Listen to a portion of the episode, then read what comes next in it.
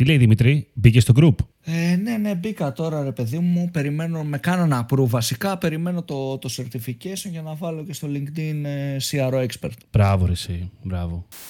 Καλησπέρα. Digital Jam, επεισόδιο 68. Είμαι ο Δημήτρης Ζαχαράκης, μαζί μου είναι ο Δημήτρης Καλετζής. Καλησπέρα. Και σήμερα είμαστε εδώ πέρα για το τελευταίο Digital Jam της χρονιάς του 2020, αυτού του έτους του οποίου δεν το είχαμε φανταστεί έτσι, η αλήθεια είναι.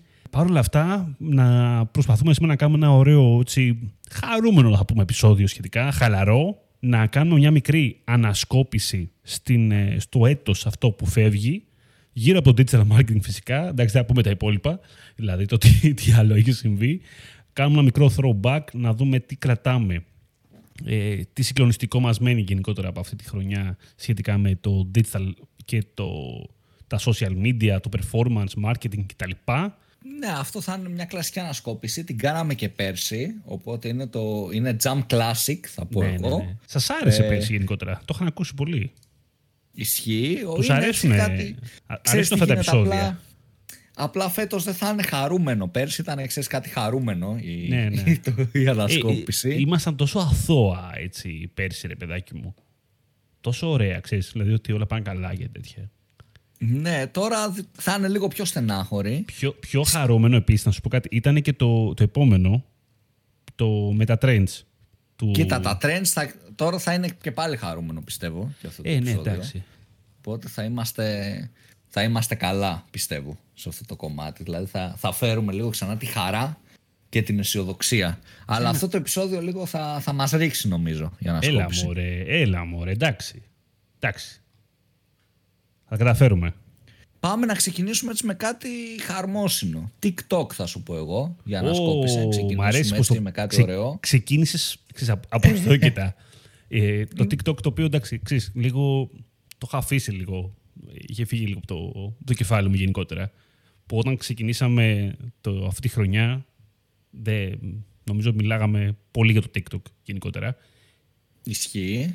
Είμαι προβληματισμένος γύρω από το TikTok ε, σίγουρα ήταν η χρονιά του, μπορούμε να το πούμε αυτό νομίζω, με μεγάλη σιγουριά. Αν ήταν κάποια χρονιά του, για κάποιο social media, μάλλον ήταν το TikTok. Έτσι. Το ναι. οποίο ήταν εντυπωσιακό και το πώς ε, ανέβηκε πάρα πολύ ε, στην περίοδο του COVID. Που οι άνθρωποι κλειστήκανε μέσα. Είναι πολύ εντυπωσιακό αυτό. Ε, ως εργαλείο το οποίο πρακτικά φτιάχνεις ε, περιεχόμενο πολύ εύκολα, με γελίο τρόπο, και είναι και entertainment, το, το οποίο εντάξει είναι κάτι το οποίο χρειαζόταν τέλος πάντων εκείνη τη στιγμή η κοινωνία, εκάστοτε κοινωνία, σε όλο τον κόσμο. Δούλεψε πάρα πολύ, ακόμα δουλεύει γενικότερα. Είδαμε πάρα πολύ το TikTok να χρησιμοποιείται από, από brands, από, ακόμα και από τηλεοπτικά προγράμματα. Πάρα πολύ.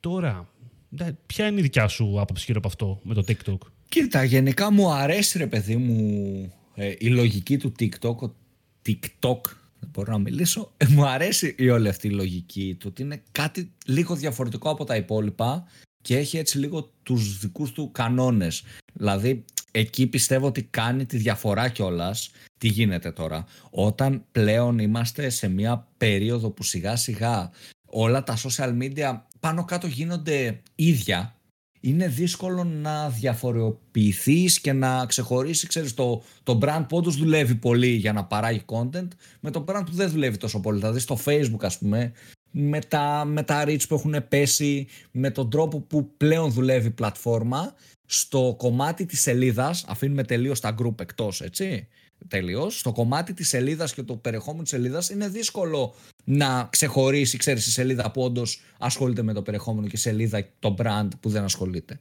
Ε, στο TikTok από την άλλη, επειδή δεν είναι κάτι που είναι templated, κάτι που, που έχει δουλευτεί 100.000 φορές και είναι κονσέρβα ας πούμε για να μπορεί να το κάνουν όλοι ξεχωρίζει το brand το οποίο το δουλεύει σωστά όλο αυτό το κομμάτι, το οποίο έχει επενδύσει στην content στρατηγική του, από το brand το οποίο δεν έχει επενδύσει. Δηλαδή, εάν δεν επενδύσεις πραγματικά, δεν θεωρώ ότι μπορείς να κάνεις content ε, ε, στο TikTok. Δηλαδή θέλει να, θέλει να επενδύσεις με κάποιον άνθρωπο που γνωρίζει όντως από περιεχόμενο. Δεν είναι ότι θα βάλεις έναν άνθρωπο που κάνει και άλλες τόσες δουλειές, έλα μωρέ κάνε και πέντε ποστάκια. Δεν θα δουλέψει. Για να το, το δομήσει σωστά και για να σε δεχτεί η πλατφόρμα και οι χρήστες της πλατφόρμας, θεωρώ ότι πρέπει να έχεις μια πιο sophisticated στρατηγική και να δουλέψεις όντως μια ομάδα πάνω σε αυτό το project.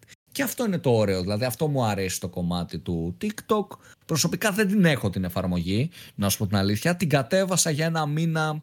Είδα τέλος πάντων κάτι το οποίο δεν μου άρεσε σαν περιεχόμενο τόσο πολύ. Δηλαδή το feed τουλάχιστον που με έφτιαξε για εμένα η πλατφόρμα δεν ήταν για εμένα. Είχε πολλά ανήλικα κοριτσάκια, σε χορούσε τέτοια που δεν ήταν κάτι που, που μου άρεσε εμένα για περιεχόμενο. Αλλά πιστεύω πως που έχω δει από εταιρείες, από δύο-τρει εταιρείες που έχω δει, τηλεοπτικά προγράμματα να, να, το, να το δουλεύουν σωστά. Μου άρεσε, ας πούμε, σαν περιεχόμενο και φάνηκε ότι πέρα από εμένα, γιατί δεν έχει σημασία τι αρέσει σε εμένα, ας πούμε, τι αρέσει σε σένα, κατάλαβες. Μετράει τι αρέσει mm. γενικά στον κόσμο της συγκεκριμένης πλατφόρμας. Στον κόσμο της συγκεκριμένης πλατφόρμας, είδαμε κάποια brands που ξεχώρισαν ή κάποια τηλεοπτικά προγράμματα που ξεχώρισαν με την παρουσία τους εκεί και είχαν followers, είχαν πολλά views, είχαν δημιουργήσει κοινότητα που είναι, που είναι πράγμα πολύ θετικό. Ας πούμε να δώσουμε ένα παράδειγμα που τώρα μου έρχεται στο μυαλό το Bachelor, ας πούμε, το ναι. show αυτό τώρα. Α, αυτό σκεφτόμουν και εγώ να σου πω. Που τέλος πάντων ούτε το show μου αρέσει. Δεν, δεν έχω δει ούτε ένα ναι, επεισόδιο. Δεν το, κρίνουμε, ε... δεν το κρίνουμε για αυτό το λόγο τώρα. το TikTok. Αυτό. αλλά η στρατηγική του γενικά στο, στο TikTok, στο περιεχόμενο. Είδα ότι είχαν κάνει και Discord server, αν δεν κάνω λάθος. Δηλαδή, γενικότερα ε, υπήρχε δομμένη στρατηγική και φάνηκε ότι οι άνθρωποι που, τα, που ανάλαβαν αυτό το project ήταν άνθρωποι επαγγελματίες. Σε αυτό το κομμάτι, στο περιεχόμενο, υπήρχε μια ομάδα που δούλεψε ορθά και βγήκε ένα περιεχόμενο το οποίο το, το αγκάλιασε και ο κόσμος της πλατφόρμας. Που αυτό έχει και σημασία εν τέλει, έτσι. Ναι. Όχι να κάνει.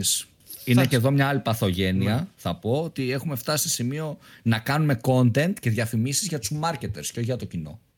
Αυτό είναι ένα ωραίο θέμα ανασκόπηση. Ε, ναι, ξεχωριστό είναι... από αυτό που λέμε τώρα. Δημήτρη. Ξεχωριστό, είναι, είναι, είναι ξεχωριστό γενικά. Απλά ναι, το αφήνω ναι, εδώ ναι. ότι το, ε, το θέμα είναι ναι, η διαφήμιση να είναι σωστή για την περσόνα που στοχεύει και όχι για να πάρεις το Hermes Accord και η εταιρεία να κλείσει ένα χρόνο μετά. Κάπως έτσι πρέπει να πάει. Mm-hmm. Αυτό. Ωραία. Γενικότερα ήταν πολύ θετικό, θα σου πω, με το TikTok ότι αξιοποιήθηκε από ό,τι φαίνεται τουλάχιστον τις φορές που το είδαμε, τώρα που γνωρίζουμε κι εμείς, ήταν ο καλές περιπτώσεις σωστά δομημένες για να χρησιμοποιηθεί ένα νέο εργαλείο που αντικειμενικά αυτό που λέγαμε και πέρσι, ρε παιδί μου, ότι είναι δύσκολο, δεν είναι εύκολο να χρησιμοποιηθεί σαν εργαλείο το TikTok. Έχει κάποιες αντικειμενικές δυσκολίες. Δεν είναι Facebook, ποστάρει, ανοίξει ένα post και OK, τελείωσε το πράγμα. Είναι περιεχόμενο. Έτσι, το, και το περιεχόμενο θέλει, θέλει αγάπη και φροντίδα. Ε, να φύγουμε από αυτό, να φύγουμε από το TikTok, το οποίο ναι, σίγουρα μας άφησε πολύ έτσι, ένα μεγάλο buzz το, το 20 και να πάμε στα άσχημα ή όχι, όχι, ακόμα; Όχι, όχι ακόμα, όχι ακόμα. Όχι, Κοίτα, ακόμα, να μείνουμε στα χαρούμενα, πάμε στα groups. Πάμε στα groups. Μπράβο. Facebook groups ήταν μια εξίσου έτσι, ένα πολύ μεγάλο buzz επίσης πάλι αυτής της χρονιάς. Ε, το συζητάγαμε πάλι και ξεκινήσει βασικά από το 2019 και έπαιρνε μεγάλη έκταση σιγά σιγά. Το 20 ήταν πραγματικά ο αλγόριθμος της, του Facebook να δίνει αρκετή προτεραιότητα ούτως ή άλλως στα Facebook groups. Οι κοινότητες αναπτυχθήκαν ακόμα περισσότερο και αυτό ήταν και ένα ωραίο θέμα που είχαμε σε ένα προ, προ, προηγούμενο επεισόδιο για τα Facebook groups. Το οποίο, άμα δεν το έχετε ακούσει, να πάτε να τα ακούσετε μετά. Τι να πρωτοπώ για τα groups, να σου πω την αλήθεια. Σίγουρα, ναι, όταν μιλάμε για Facebook, αυτή τη στιγμή θα σου έλεγα ότι τα groups για το Facebook ήταν το, από αυτά τα πράγματα που ξεχωρίσανε πάρα πολύ τη χρονιά που πέρασε. Όταν μιλάμε για ναι. διαφημίσεις ειδικά και τέτοια. Έτσι.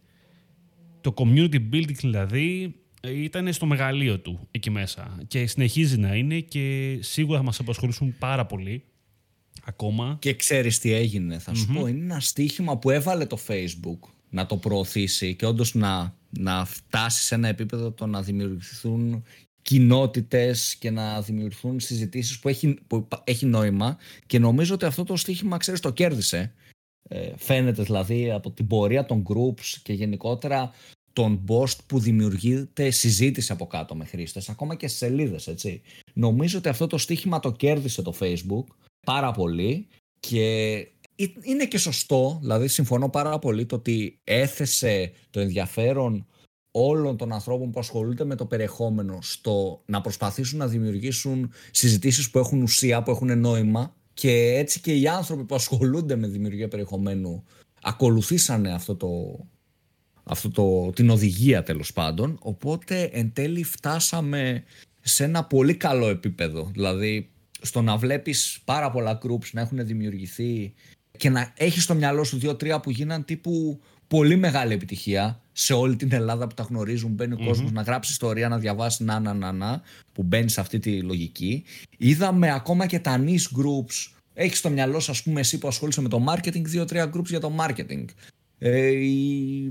Ο φίλος σου που είναι, ξέρω εγώ, δικηγόρος, έχει δύο-τρία group. Κατάλαβες με δικηγόρο, έχει μπει στη ζωή μας αυτό. Το έχουμε ε, στο μυαλό μας. Οπότε νομίζω πως το Facebook για το 2020 πέτυχε το σκοπό του, το να δημιουργηθούν συζητήσεις που έχουν νόημα, το να δημιουργηθούν κοινότητες, όλο αυτό το κομμάτι το πέτυχε το Facebook και αντίστοιχα πάρα πολλοί έτσι επαγγελματίες της επικοινωνίας ε, στο, στο digital κομμάτι πέτυχαν και αυτοί το, το δικό τους στόχο και καταφέραν να φτιάξουν πολύ ωραία groups και πολύ ωραίες έτσι, μικρές κοινότητες που μπορείς να μπεις και να συζητήσεις ε, πράγματα. Είτε για φαν τύπου Thank you ναι. next ας πούμε είτε, για πιο επαγγελματικά ε, κομμάτια να, δηλαδή να, τα πουλήσουν, πάντα. να πουλήσουν και τίποτα. Ναι, αυτό ακριβώς. Οπότε δηλαδή συνδυάστηκαν και είδαμε σαν στο 2020 έτσι σαν ανασκόπηση πως ε, πάρα πολλά brands αρχίσαν να εκμεταλλεύονται και αυτά τα groups natively όμως τύπου ε, στο... Ποιο είναι αυτό το group που γράφουν ιστορίες για δουλειές όλοι, έχει χωρίσει το μυαλό μου; Ε, τμήμα προσωπικού, τμήμα προσωπικού δράματος. Ναι, ναι, αυτό. Ναι, ναι. Σε αυτό ας πούμε να βλέπεις εταιρείες να, να σχολιάζουν από κάτω. Πάλι στο Thank You Next να βλέπεις την Beat να δίνει δωρεάν διαδρομή σε μια κοπέλα που η ιστορία της είχε κάτι ότι άργησε το Beat. Ξέρεις, ε, είδες το, το real time marketing ε, σε συνεργασία με το community management και όλα αυτά πως τα brands τα, τα χειρίστηκαν πολύ ωραία και άμα ψάξεις δηλαδή θα βρεις ωραία case study που άνθρωποι που είναι έτσι, brand managers στο εκάστοτε brand το χειρίστηκαν πάρα πολύ ωραία και άμεσα και αυτό δείχνει και το, μας βοηθά να κάνουμε ένα forecast για το πώς θα είναι και, και θα συνεχίσει να είναι η επικοινωνία των brands και το 21 και το 22 και το 25 θα σου πω εγώ ότι θα είναι πιο άμεση και φεύγουμε λίγο από αυτό το, το cold και το πολυεθνικό που για να πάρεις ένα ok χρειάζεται να περάσεις από 25 κεφάλια σε κάτι πιο άμεσο για να μπορείς να, να ανταποκριθείς σε αυτό το κομμάτι. Είναι κάτι πιο άμεσο και είναι και λίγο, είναι αυτό το οποίο, ξέρεις, μπορεί και να μην, ε, μπορεί και να μην φανεί ρε παιδάκι μου σε 500.000 άτομα. Θα φανεί σε 5.000 άτομα, αλλά θα έχει αξία. Αυτό ακριβώς. Δηλαδή, μπορεί να πάει να σχολιάσει η Beat να κάνει ένα comment σε ένα group το οποίο έχει 2.000 μέλη, αλλά μπορεί να είναι ρε παιδάκι που το ξέρω και εγώ τι κοινότητα αυτή. Εγώ σου λέω, τι είδος τώρα, οι ταξιτζίδες Αττικής. Ε, anyway, ε, αλλά αυτή η αξία που θα δώσει εν τέλει και το value μπορεί να μην φανεί σε όλο το κόσμο κτλ. Αν και μπορεί να γίνει αυτό λόγω virality να φανεί εν τέλει στο τέλος της ημέρας. Ε, ναι. Αλλά έχει φοβερή αξία, έχει φοβερό value. Γιατί είναι είναι ρε παιδάκι μου σε ένα custom audience. Έτσι. Είναι ένα πολύ ωραίο συγκεκριμένο κοινό εκεί πέρα. Το οποίο πάω και μπαίνω εγώ ξαφνικά. Αυτό είναι καλό με τα groups. Καλά, όχι πάντα, δεν είναι πάντα custom audience, ε, όπως το λέω τώρα εγώ έτσι. Okay. Πολλά group που έχουμε είναι τόσο, έχουν τόσο, είναι τόσο ευρύ τέλος πάντων αυτό το πράγμα που έχουν μέσα, που okay, δεν είναι να πεις ότι έχουν τόσο συγκεκριμένα κοινά τέλος πάντων. Είναι απλά ξέρεις τι γίνεται όμως. Ε, σαν χρήστης, επειδή είσαι μέλος σε αυτό το group, έχεις ε, συμμετοχή και εσύ, ακόμα και αν είναι πολύ μεγάλο group, ας πούμε, το πιο γνωστό στην Ελλάδα, ε, όταν θα δεις ένα brand να σχολιάζει, θα, θα σου μείνει στο μυαλό ότι πω πω δες, αυτή έγραψε την ιστορία για τον beat και της έδωσε του δώρο, ξέρω εγώ, πέντε διαδρομές. Αυτό θα σου μείνει, θα το πεις και σε ένα φίλο, θα το βγάλεις πριν, δηλαδή, ας πούμε εγώ, αυτό που λέω για τον beat, το έχω λάβει από τρεις φίλους, φίλες μου που δεν έχουν ιδέα από marketing. Απλά μου το στείλαν τύπου να δες τι κάνει το beat. Αυτό ναι, που σου ναι, λέω ναι. για το Thank you next. Τύπου το έλαβα από άτομα εκτός marketing που το εκτιμήσανε.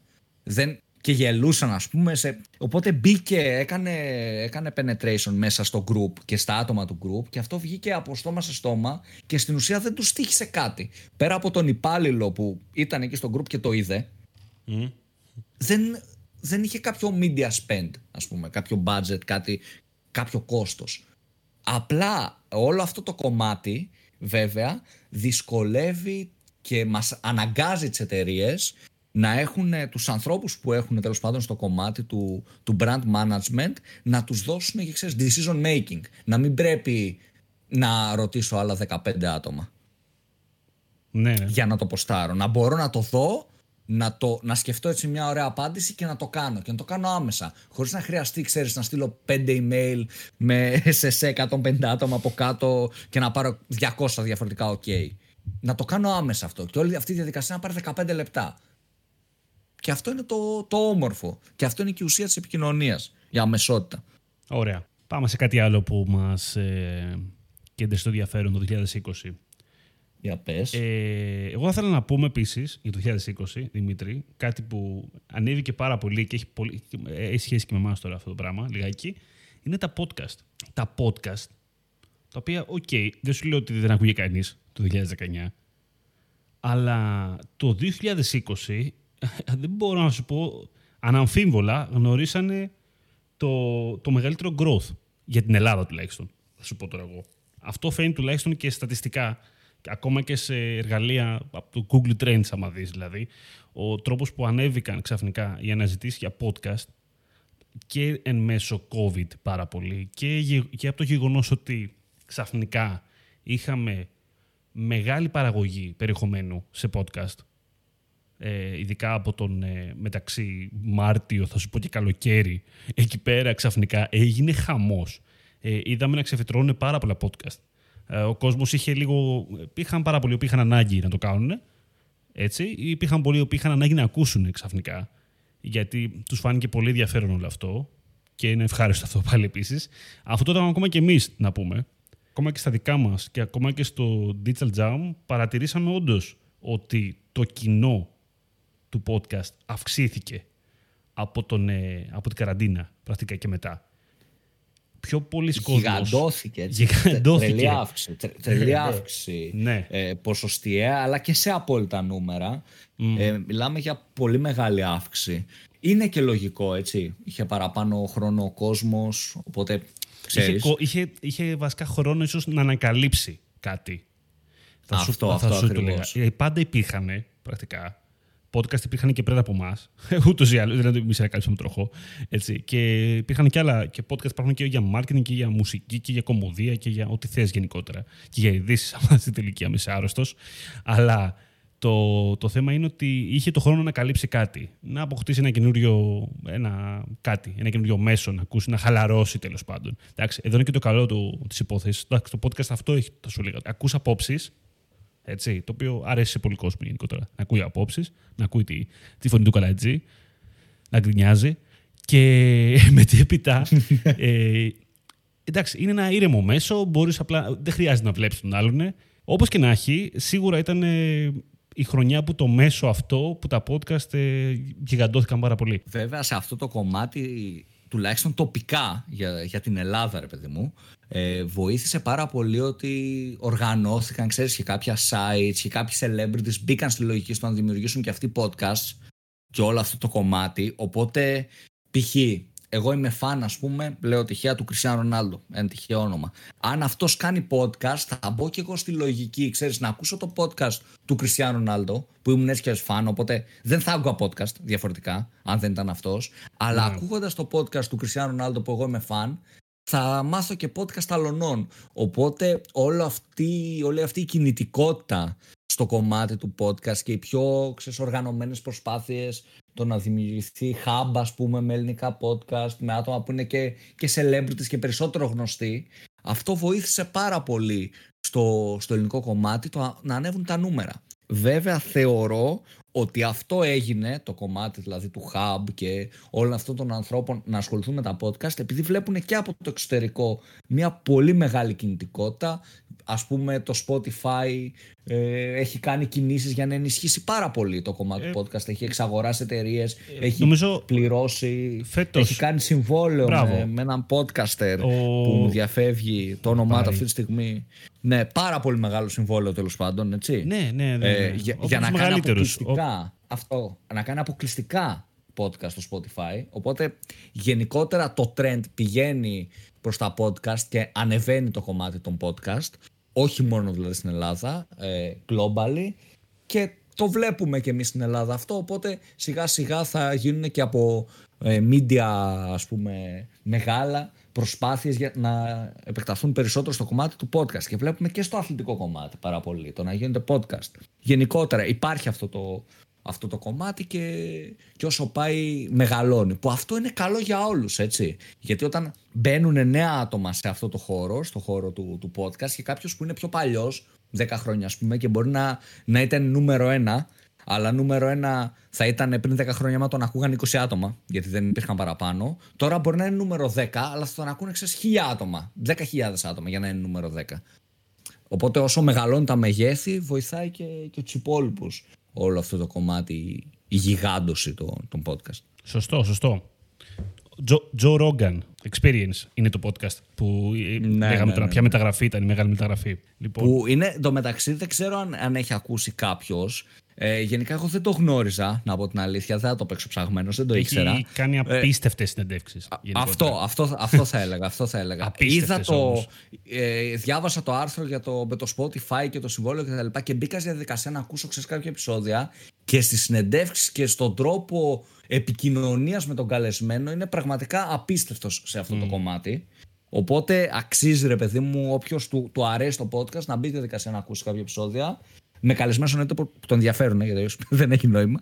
Ναι, ναι, αλλά ε, είναι, είναι τρομερό, τρομερό η συζήτηση και το επίπεδο που βγάζει, ρε παιδί μου. Εντάξει, είναι, είναι, είναι, και χαρισματικός ο, ο Ρόγκαν και έχει φοβερή φωνή κιόλας. Εντάξει, αλήθεια είναι. Τον ακούς δηλαδή και έτσι. Ωραία, να φύγουμε λίγο από αυτό, να φύγουμε από τα podcast και 2020 να, να φύγουμε λίγο από αυτά τα πολύ γενικά, να πάμε λίγο στο PPC. Δημήτρη. Ε, Θέλεις; Πάμε στο PPC. Πάμε. Ε, δεν, ε, δεν καταργήθηκε το manual CPC στα Google Ads. Κοίταξε. Είναι σαν να έχει καταργηθεί, αλλά δεν έχει καταργηθεί. Δυστυχώς το είχαμε πει ότι θα γίνει. Βέβαια, να σου πω κάτι, έτσι που ήταν η κατάσταση του 2020. Εντάξει, τώρα, ε, μάλλον η Google είπε ότι, okay, μην τους, μην τους καταστρέψω άλλο σε φάση. Okay, είναι, είναι, χάλια, είναι χάλια η φάση. Ας μην, ας μην καταργήσω και το manual CPC. Μπορούμε όμως, δεν έγινε, κοίτα, δεν έγινε αυτό που είπαμε που είχαμε προβλέψει εμείς τα trends βασικά. Λέγαμε ότι προβλέπουμε ότι παιδιά πάει για φούντο το manual CPC, έτσι όπως πάει Google και αυτά. Αλλά όλα, όχι μόνο Google βασικά, και Facebook και, και Google, ό,τι σημαίνει αυτή τη στιγμή αλγόριθμος, πατέρας αλγόριθμος smart bidding και automated γενικότερα bidding, μπορώ να πω ότι ναι, ήταν η χρονιά που δεν μπορώ να σκεφτώ ότι έχει ξαναπάει ποτέ καλύτερα αυτό το πράγμα. Είτε μιλάμε για ναι. Facebook, είτε μιλάμε για Google. Ακόμα και στην Google θα σου έλεγα που τόσα χρόνια έλεγα ότι ναι, okay, έχει πολύ καλό, ε, πολύ, καλό πολύ ωραίο το Smart Bidding θα σου έλεγα. Ναι, ναι, ναι, πολύ ωραίο να δοκιμάσεις, αλλά ναι, ξέρεις. Πάντα κι εγώ νιώθω ότι ήμουν συγκρατημένος σε φάση. Πάντα θα ξαναγυρίσω πίσω, ξέρεις δηλαδή. Θα το βάλω το target CPA, αλλά φοβάμαι και θα ξαναχρειαστεί να το ξαναλλάξω, ξέρεις. Θα κάνω αυτό το πράγμα. Ναι, ναι τη φετινή χρονιά μπορώ να πω ότι εμπιστεύτηκα περισσότερο τον αλγόριθμο γενικότερα. Ό,τι μπορεί να σημαίνει αυτό, όταν λέμε αλγόριθμο, τον εμπιστεύτηκα λίγο περισσότερο. Αρκετά περισσότερο, βασικά. Και στο Facebook. Στο Facebook, OK, θα σου έλεγα ότι πάνω κάτω είμαστε λίγο συνηθισμένοι να τον εμπιστευόμαστε. Ε, ειδικά όταν μιλάμε για dynamic ads και, και conversion γενικότερα, ό,τι μπορεί να σημαίνει αυτό. Είχαμε μια μεγάλη εμπιστοσύνη, ούτως ή άλλως, χτίσει αυτά τα χρόνια ήταν έτσι και λίγο πιο μπροστά το Facebook σε αυτά. Θα σου έλεγα ότι πιο πολύ τη διαφορά την ένιωσα στην Google. Ε, η Google, ok, ε, ναι, είχε πολύ ωραία, ε, πολύ καλό smart bidding, αλλά εκεί, ξέρεις, μέχρι εκεί. Ε, φέτος το εμπιστεύτηκα λίγο περισσότερο, ρε παιδάκι, προσωπικά. Προσωπικά τουλάχιστον. Αυτό. Αυτό που ένιωσα, αλλά διόρθωσέ με εσύ τώρα, άμα δεν το πιστεύεις τόσο πολύ, ότι ναι. από, το ένιωσα πολύ, πώς να το πω τώρα αυτό, hm, πιο down από ποτέ, είναι το, το Display Network της Google. Ναι. Το ένιωσα πιο πεσμένο, πιο υποτονικό από οποιαδήποτε χρονιά, μπορώ να πω. Δεν ξέρω, μπορεί να είναι και η ιδέα μου. Εσύ δεν ξέρω τι πιστεύεις. Θα μου πεις Κοίτα, γενικά θα σου πω εγώ display δεν μου άρεσε ποτέ. δεν ξέρω. Ε, δεν μου άρεσε ποτέ το display network. Δηλαδή, να σου πω την αλήθεια, δεν, δεν μπορώ να, να καταλάβω σαν, ε, δεν ξέρω, στα, στους μικρούς spenders πάντα μιλάω έτσι. Τώρα άμα, άμα έχεις ε, πάρα πολύ μεγάλο spend ας πούμε στο facebook, παίζεις 50 χιλιάρικα το μήνα, μπορώ να καταλάβω και βάλε και λίγο display γιατί να μην τους ζαλίσει στο facebook, κατάλαβες με αυτή τη λογική. Ναι. Ε, διαφορετικά, ρε παιδί μου, το κομμάτι του display, να σου πω την αλήθεια, δεν μου έχει δουλέψει ποτέ σε αυτά τα χρόνια ε, σε, σε αγορές το κομμάτι του display. Δηλαδή, όταν μιλάμε για Google Ads, αυτό που θα ασχοληθώ είτε είναι το κομμάτι των search, ε, shopping ads, ε, κάτι τέτοιο, ή το κομμάτι YouTube που είναι με βίντεο και για awareness, για άλλα πράγματα, ξέρεις πάρα πολύ δυνατό όντως. Και έχει απίστευτο ε, impact. Τώρα το κομμάτι του, του display νομίζω ότι πάντα ήταν λίγο ξέρεις, πιο κάτω τέλος πάντων παιδί με αυτά τα χρόνια τα τελευταία. Ε, το facebook είχε βελτιωθεί περισσότερο, ο χρήστης στο facebook έβλεπε με άλλο μάτι τις διαφημίσεις γιατί δεν καταλαβαίνει πολλές φορές ότι είναι διαφήμιση ενώ σκρολάρει, ξέρεις, μπορεί να μην το καταλάβει. Αυτό το post, νομίζω ότι όλα είναι post. Ε, και θα το καταλαβαίνουμε και όταν μιλάμε και με ένα πελάτη πάρα πολλές φορές, λέει τις διαφημίσεις, ας πούμε, post, γιατί δεν καταλαβαίνει στο Facebook. Ναι, ναι. Ενώ στο Google είναι εμφανέστατο ότι αυτό το πράγμα δεν κολλάει στο site, ρε παιδί μου, δεν έχει κανένα relevance. Οπότε ε, είναι διαφορετικό κομμάτι. Δεν, ε, δεν, δεν μου δούλευε ποτέ τόσο, τόσο καλά. Οπότε πιστεύω ότι είναι ακόμα μια χρονιά που συνέχισε σε αυτά τα επίπεδα. Ή θα σου πω, υπάρχει και ένα μεγάλο ή μπορεί εγώ να μην ξέρω να τα δουλεύω. Έτσι, είναι και αυτό μια πιθανότητα να μην τα δουλεύω τόσο σωστά εγώ. Απλά και με όσους έχω συζητήσει στο κομμάτι, ρε παιδί μου, ξέρεις το, του e-commerce, τα display ads σε click conversion δεν είναι τόσο, τόσο δυνατά. Σε βοηθάνε σε άλλα πράγματα. Οπότε για το κομμάτι e-commerce θεωρώ ότι έτσι κι αλλιώς είναι priority B, C, κάτι τέτοιο. Κάτι πιο κάτω τέλος πάντων. Μετά θα πάμε σιγά σιγά πιστεύω να, για να κλείσουμε για αυτό το, την ανασκόπηση έτσι, σιγά σιγά. Πάμε στα πιο στενάχωρα για εμάς πράγματα. GDPR. Ε, ας αρχίσουμε ναι αυτό. GDPR, cookies, αυτό το κομμάτι λίγο. Ε, το οποίο θα είναι κάτι που θα μας επηρεάσει γενικά.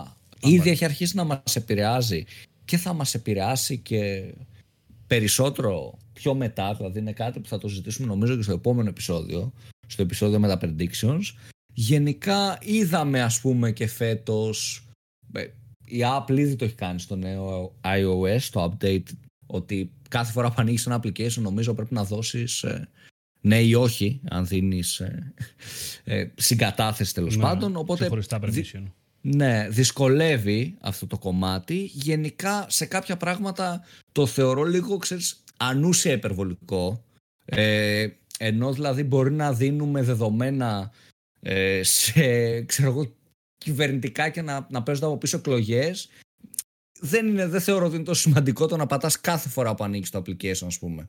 Το, το αποδέχομαι. Το πατάω μία φορά και αν θέλω μετά το σβήνω, κατάλαβες. Δηλαδή, νομίζω ότι πάμε σε σημεία λίγο υπερβολικά που δεν ξέρω, δεν βρίσκω ουσία εγώ. σω είναι κάτι που δεν καταλαβαίνω γιατί δεν έχω ασχοληθεί πάρα πολύ με αυτό. το, όμως η ιστορία, τους λόγους. η ιστορία δείχνει ότι οι δυσκολίες δημιουργούν απλά καινούριους τρόπους. Ε, ναι, σίγουρα.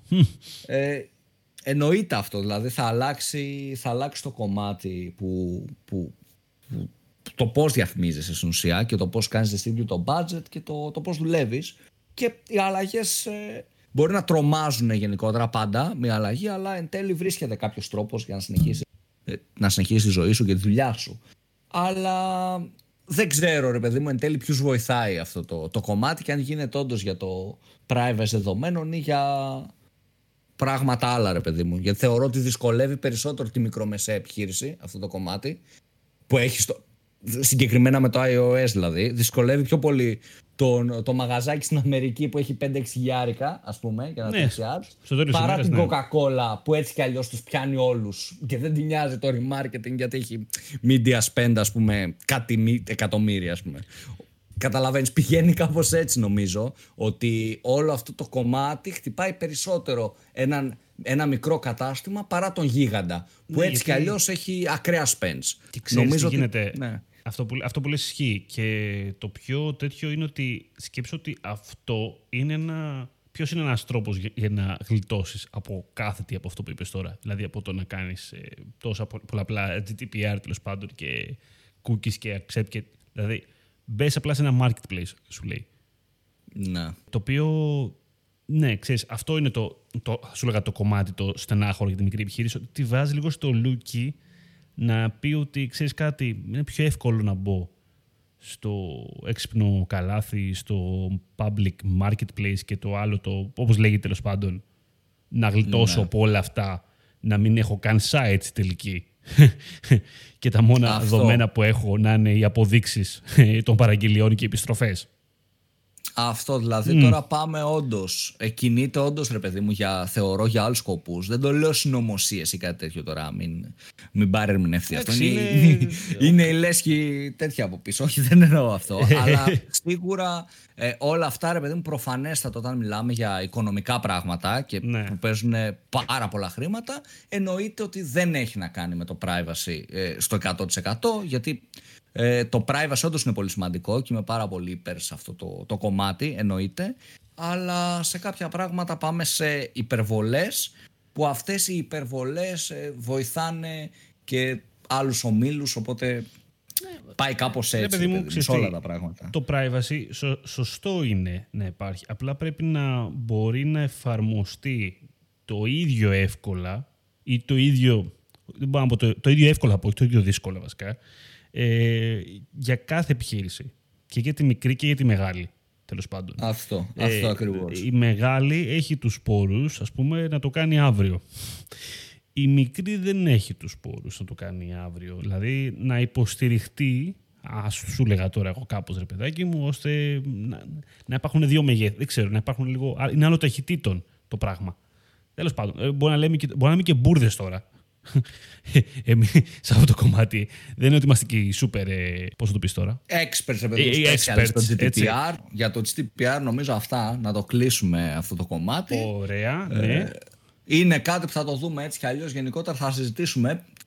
Μπορούμε να κάνουμε και μελλοντικά κάποιο επεισόδιο να, ξέρεις, να φέρουμε κάποιον καλεσμένο από νομικής πλευράς να το δούμε όταν θα κάτσει ναι, λίγο ναι, η ναι. σκόνη στις αλλαγές, να δούμε λίγο πώς μπορούμε να να το, τι μπορούμε να κάνουμε, ξέρεις, να βοηθήσουμε και κάποια μικρομεσαία επιχείρηση. Είναι ωραίο, είναι έχει πολύ βάλει αυτό. Πάμε έτσι τώρα στα, πιο, στα δύο τελευταία, πιστεύω, που είναι τα, τα βαρύδια της φετινής χρονιάς ναι. ε, και στα πιο στενάχωρα. Πάμε να πούμε το, το πιο βαρύ, COVID και digital transformation, λόγω του, του κορονοϊού όλα αυτά τα που ζήσαμε όλοι, άλλοι σε μικρότερο βαθμό, άλλοι σε μεγαλύτερο, επηρεάστηκαν οι ζωές, πάντως επηρεάστηκαν ολονών αναγκαστικά πήγαμε και σε ένα digital transformation παντού.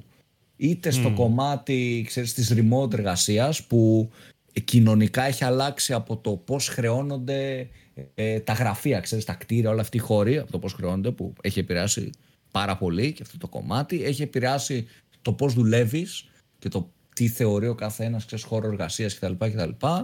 Ε, έχω ακούσει βέβαια και ξέρεις, τραπεζικά συστήματα από γνωστούς που δουλεύουν, ας πούμε, ότι τύπου είναι πολύ χαλαρά. Κάνουμε ότι δουλεύουμε. Mm. Γνωστό μου σε τράπεζα. Το, ναι. το έχω δει δηλαδή. Τους έχουν στείλει ρε παιδί μου, ξέρεις τα notebooks αυτά. Αλλά δεν είναι τύπου χαλαρά. Τύπου μου λέει: Κάνω διακοπές. Είναι και η γυναίκα, είναι και ο γιος. Να δουλέψω, κατάλαβες. ε, υπάρχει και αυτό, όντως υπάρχει. Δηλαδή, θα είναι και ένα πρόβλημα που θα πρέπει να λυθεί σιγά σιγά. Ναι. Αυτό, το, αυτό το κομμάτι με τα workplaces και γενικότερα πήγαμε σε ένα, σε ένα digital transformation που θεωρώ ότι και μετά, ε, μετά COVID και όταν τελειώσουν όλα αυτά και γυρίσουμε στην, στην κανονική μας ζωή, σε normal συνθήκες, πιστεύω ότι πάρα πολλά από, από αυτά, από αυτές τις καταστάσεις θα μείνουν. Δηλαδή, ε, πάρα πολλοί που αγοράσαν πρώτη φορά ας πούμε online από το, το σκλαβενίτι και το e-food θα ξανααγοράσουν και όταν είναι ανοιχτά τα σούπερ μάρκετ γιατί τη μισή, τη μία ώρα που χαλούσαν στο σούπερ μάρκετ για να πάνε, προτιμούν να την περάσουν την οικογένειά τους και να δουν μια σειρά. Mm. Κατάλαβες. Κάπως έτσι, ρε παιδί μου, θεωρώ ότι αυτό σιγά σιγά μπαίνει στη ζωή μας όλο αυτό το κομμάτι ή π.χ. Ε, κάποιοι που κάνανε online μαθήματα. Ναι. Μέσα από Skype. Είδε ότι τους βολεύει, τους άρεσε, οπότε θα παραμείνουν στο, στο Κάποια πράγματα θα ξαναπαραμείνουν. Κοίτα, θυμάσαι ότι το guest experience με τον, ε, με τον Γιάννη τον Ήμελο, θυμάμαι ότι λέγαμε ρε παιδάκι μου τότε, το πώς αυτό θα αλλάξει, ξέρεις, λέγαμε και τον εργασιακό χώρο. Ας πούμε, θα αλλάξει, θα γίνει όλα, θα γίνει με remote. Και αυτό που νομίζω συμφωνούσαμε και τρεις, είναι ότι σίγουρα αποκλείεται να αλλάξει αυτό. Δηλαδή, πες ότι αύριο, εγώ σου λέω, επιστρέφει κανονικότητα, που δεν θα γίνει αύριο, ε, δεν θα αλλάξει τόσο δραματικά η κοινωνία μας, τέλος πάντων. Δηλαδή, εγώ, σε καμία περίπτωση. Εγώ δεν πιστεύω, δηλαδή, μερικά πράγματα, ναι, όντως πιστεύω ότι θα τα πάρουμε από αυτό που έγινε τώρα, με το transformation γενικότερο, το μετασχηματισμό. Κάποια πράγματα, ναι, δεν θα μείνουν. Εντάξει. Δεν, δεν, δεν, νομίζω. Δηλαδή, κάποια που δεν χρειάζεται τόσο πολύ. Ε, δηλαδή, δεν χρειάζεται όλες οι δουλειές να γίνονται από το σπίτι. Μερικές δουλειές δεν είναι καν ε, παραγωγικό, θα σου έλεγα, να γίνεται από το σπίτι δουλειά στο τέλος τη ημέρας. Ε, δεν. Ε, κά, κάποιοι, τέλος πάντων. Τι, τι πάω να βρω ένα παράδειγμα τώρα. Ε, τέλος πάντων, υπάρχουν πολλές περιπτώσεις οι οποίες, ναι, τώρα δεν θα συνηθίσουμε έτσι. Αυτό θέλω να πω. Κάποια πράγματα μετά δεν θα, δεν θα συνεχίσουν να γίνονται έτσι. Δεν μπορώ να το πιστέψω αυτό, γιατί ποτέ δεν έγινε αυτό το πράγμα. Δηλαδή και στο... Ναι, είναι κάποιες κοινωνικές ανάγκες που μένουν. Ε, αλλά θεωρώ ότι όλη αυτή η, η αλλαγή στο κομμάτι του remote σίγουρα θα επηρεάσει και πάρα πολλές εταιρείες που τους βγήκε, γιατί εγώ ξέρω πολλές εταιρείες, όπως ας πούμε είπα το παράδειγμα με, τράπεζα, με την τράπεζα που προφανώς δεν τους βγήκε το remote, έτσι, ε, προφανέστατα και mm. θα φαίνεται ότι οι άνθρωποι δεν δουλεύουν το ίδιο ας πούμε, παραγωγικά. Ε, γνωρίζω ας πούμε, παραδείγματα με agency που τους βγήκε το κομμάτι του remote που όχι μόνο ξέρεις εν τέλει δουλέψανε, βγήκε ok, αλλά δουλέψαν και καλύτερα σε σχέση με, με πριν που ήταν στο γραφείο. Οπότε αυτό έχει να κάνει ξέρεις, με το industry και έχει να κάνει και με την εταιρεία. Πολλές εταιρείες που τους, τους βγήκε το κομμάτι του, του remote σίγουρα θα το εκμεταλλευτούν και θα μείνει. Ε, σε αυτό το κομμάτι εμένα η άποψή μου είναι το, μισό-μισό ρε παιδί μου. Να είσαι κάποιες μέρες από το σπίτι, τρεις mm. μέρες από το σπίτι, δύο μέρες από το γραφείο. Ναι. Ε, τρεις μέρες από το γραφείο, δύο από το σπίτι, κάπως έτσι. Δηλαδή. Αυτό λέγαμε και τότε Α, και νομίζω δεν έχει αλλάξει ναι. μας από τότε. Αυτό θεωρώ ότι είναι ξέρεις, το, το ιδανικό ε, γιατί λίγο κάπου από θέμα και ψυχολογίας λίγο πέφτεις ψυχολογικά το onboarding νέων στελεχών δεν είναι τόσο εύκολο όταν είναι remote είναι διάφορα πράγματα δηλαδή Παιδιά, αλλά... δεν, θα έχουν, δεν έχουν και δουλειά οι, οι παλιά ξέρεις, οι, ο HR είχε πράγματα να σου πει δηλαδή έχουμε ping pong Έχουμε φλιπεράκια, καναπέδε, ε, βελάκια. Τώρα τι να σου πει, ξέρω εγώ. Έχουμε, Εντάξει, και, ένα θα... έχουμε και ένα δωμάτιο στο Zoom, θα σου πει. Μαζευόμαστε, μαζευόμαστε για πυρίτσα. Θα αλλάξει τώρα, ρε παιδί μου. έχουμε, έχουμε και League of Legends, ας πούμε, δικό μας, δικιά μας ομάδα, πεντάδες. Πες μας, ναι. θα γίνει, ναι, θα ναι, γίνει ναι. digital. Κάτι, κάτι θα βρεθεί. Αλλά ναι, γενικά πιστεύω ότι αλλάζει αυτό το κομμάτι της εργασίας και είναι κάτι που θα, θα φανεί. Δηλαδή και είναι και τύπου σκέψω ότι μπορεί κάποιος να δουλεύει στην Αγγλία με μισθό Αγγλίας ή σχεδόν μισθό Αγγλίας, θα σου πω εγώ, ε, και να μένει στην Ελλάδα. Αυτό εγώ το πιστεύω πάρα πολύ ότι θα γίνει. Ε, δηλαδή, και επειδή μιλάμε για την Ελλάδα τώρα, που βέβαια η Ελλάδα έχει χίλια προβλήματα στα δίκτυα τηλεφωνίας και ίντερνετ. Αλλά τέλος πάντων, ας πούμε ότι ε, βελτιώνει τη φάση γιατί μπαίνουμε στο 5G τουλάχιστον την άλλη χρονιά. Φέτος βασικά ξεκίνησε νομίζω. Καλά, λέγε εσύ για τα τσιπάκια πάνω να μας βάλουν.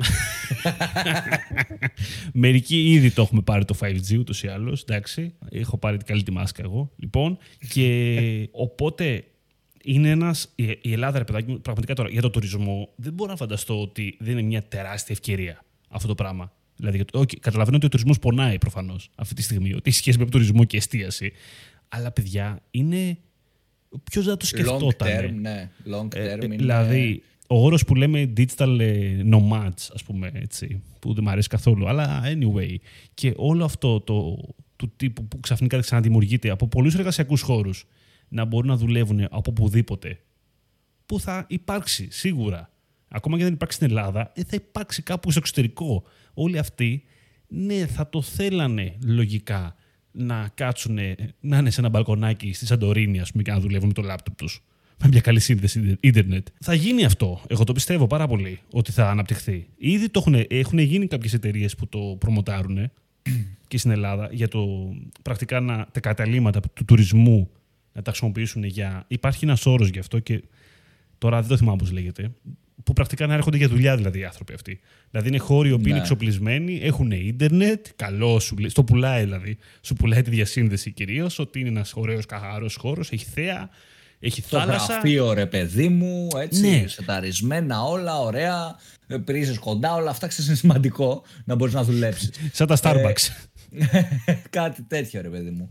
πιστεύω ότι αυτό πέρα από τους εργαζόμενους βοηθάει και, και αυτούς που κάνουν το recruitment. Γιατί αντί να έχεις να πάρεις άτομα μόνο από την Κρήτη ας πούμε ή μόνο από την Αθήνα έχεις ξέρεις, από, όλη την, από όλο τον κόσμο. Ναι. όχι μόνο από όλη την Ελλάδα. Έχεις και από όλο τον κόσμο αν μιλάμε για εταιρείες του εξωτερικού. Οπότε σε διευκολύνει ρε παιδί μου και το κομμάτι του recruitment και, και δίνει και περισσότερες ευκαιρίες προς όλους. Άμα είσαι εσύ πολύ καλός στη δουλειά σου παρόλο που είσαι Ελλάδα ας πούμε θα έχεις μια ίση ευκαιρία να βρει μια δουλειά στην Αμερική, ας πούμε. Έτσι. Που θα είναι κάτι πολύ, πολύ όμορφο αυτό και πολύ ωραίο. Δεν μου αρέσει όμως το full remote εμένα, σαν εικόνα, δηλαδή εγώ προσωπικά δεν θα το έκανα. Το να δουλεύει με άτομα που δεν τα έχεις δει ποτέ από κοντά. Εγώ σε αυτό το κομμάτι είμαι πιο ε, παραδοσιακός, δεν ξέρω πώς να το πω. Θέλω ρε παιδί μου να υπάρχει. Εντάξει, είναι και λίγο εντάξει, θα είμαστε μες στην κατάθλιψη, παιδί μου, πιστεύω ότι αν το κάνεις αυτό μόνιμα. Αλλά ε, αυτό ναι, είναι άλλο. Ε, ναι. Από κάποια, ηλικία, και, κοίτα, από κάποια ηλικία και μετά, δεν ξέρω, μπορεί να είναι okay. Ε, τώρα είμαστε και, είμαστε και νέοι εμείς τώρα που το λέμε αυτό. Δεν ξέρω. Δηλαδή θεωρώ ότι πολύ εποικοδομητικό και στα 50 σου που είσαι. Ξέρω εγώ, να, να βγαίνεις να βλέπεις και νέους ανθρώπους και Έλα, να γνωρίζεις να, να, κάτσει. Να, να κάτσεις τι θα είσαι, ας πούμε. Να κάτσεις σπίτι να κάνεις τι; Ε, θα τρελαθεί στο τέλος. ναι, ισχύει. ναι, αυτό δηλαδή. Να γνωρίσεις ανθρώπους, να μιλήσεις, να είσαι ζωντανός γενικά. Ωραία. Πέρα λοιπόν από τα άσθετα remote και τα, και τα λοιπά που λέγαμε τώρα, που άνοιξαμε ζήτηση, πολλές επιχειρήσεις, σίγουρα το 20, κάνανε τον ψηφιακό μετασχηματισμό που λέμε τέλος πάντων και προσπαθήσαν να, να γίνουν λίγο πιο digital από ό,τι ήταν. Είτε επενδύοντας σε ένα e-shop, είτε μπαίνοντας σε marketplace, είτε τρέχοντας για πρώτη φορά διαφήμιση στο ίντερνετ, γιατί ξαφνικά αναγκαστήκαν να το κάνουν. Πριν από λίγο τυπώναν φυλάδια. Όχι απαραίτητα ρε παιδί μου αυτό. Δεν μπορεί, ξέρεις, να τρέχανε ήδη διαφήμιση και να είχαν ήδη e-shop. Αλλά τώρα ήρθε η στιγμή που καταλάβανε πόσο ε, δυνατό είναι το κομμάτι του e-shop. Δηλαδή πόσο πολλές παραγγελίες μπορούν να τους φέρουν. Ότι πρέπει να επενδύσουν περισσότερο. Δηλαδή μπορεί ένας μεγάλος όμιλος ή ένας σχή επιχειρηματίας να έχει τρία-τέσσερα καταστήματα έτσι και πέντε καταστήματα θα σου πω εγώ και να είχε και e-shop ταυτόχρονα, αλλά να έτρεχε ένα budget διαφημιστικό 1000 ευρώ και να είχε μόνο μισό άτομο να δουλεύει για το e-shop. Ναι, γενικότερα ακόμα και αυτός και αυτός ο οποίος δεν είχε επενδύσει ποτέ σε ένα e-shop, αλλά και αυτός ο οποίος το είχε, αλλά πρακτικά ήταν το OK, έτσι για να υπάρχει, ξαφνικά ανακαλύψαν ότι είναι το μόνο revenue stream ξαφνικά, γιατί μόνο αυτό ήταν. Οπότε όντως διαθέσανε πόρους, όντως ασχοληθήκανε με τα προϊόντα τους, με το, με το logistic θα πω τώρα εγώ, με, με και το βάζω τώρα αυτό και ξαφνικά δημιουργήσανε μια, μια νέα εισρωή εισόδων ρε παιδάκι μου. Ή μπορεί να είχαν και έσοδα από εκεί πέρα, αλλά ξαφνικά προφανώς τα μεγαλώσανε από ένα και μόνο κανάλι. Αυτό είναι ένα μάθημα για πάρα πολλές επιχειρήσεις. Να μάθουμε ότι ξαφνικά όμως, κοίτα να δεις, αφού το κάναμε αυτό, μήπως να, πάμε να κάνουμε και κάτι λίγο μεγαλύτερο. Για πολλές επιχειρήσεις θα είναι ένα πολύ ωραίος προβληματισμός αυτός. Για το μήπως, OK, μήπως με ενδιαφέρει μόνο το τοπικό. Εγώ είδα πάρα πολλά μαγαζιά τοπικά να το κάνουν αυτό. Ακόμα και στη γειτονιά μου, δηλαδή που ξαφνικά φτιάξαν e-shop. Απλά e-shop, δεν σου λέω κάτι τρομερό τώρα, αλλά όπως και να έχει, μπορούσαν ξαφνικά και πουλούσαν ηλεκτρονικά. Που δεν το κάνανε, γιατί δεν χρειαζόταν να το κάνουν πριν. Ε, για αυτές τις επιχειρήσεις όμως, δεν είναι ότι άνοιξε μόνο το local κομμάτι να αγοράζει ηλεκτρονικά. Άνοιξε ολόκληρη η Ελλάδα και ολόκληρος ο κόσμος, άμα το θελήσουν πρακτικά να εξυπηρετήσουν. Οπότε, ναι, έχει πολύ ενδιαφέρον όλο αυτό. Ναι, προφανώς υπήρχαν πολλά προβλήματα σε όλο αυτό το πράγμα. Προφανώς υπήρχαν πάρα πολλές δυσκολίες. Σίγουρα. Αλλά εντάξει, στο τέλος ας κρατήσουμε λίγο και τα θετικά. Δηλαδή, όλη, όλο αυτό το. το Πώς να το πω τώρα.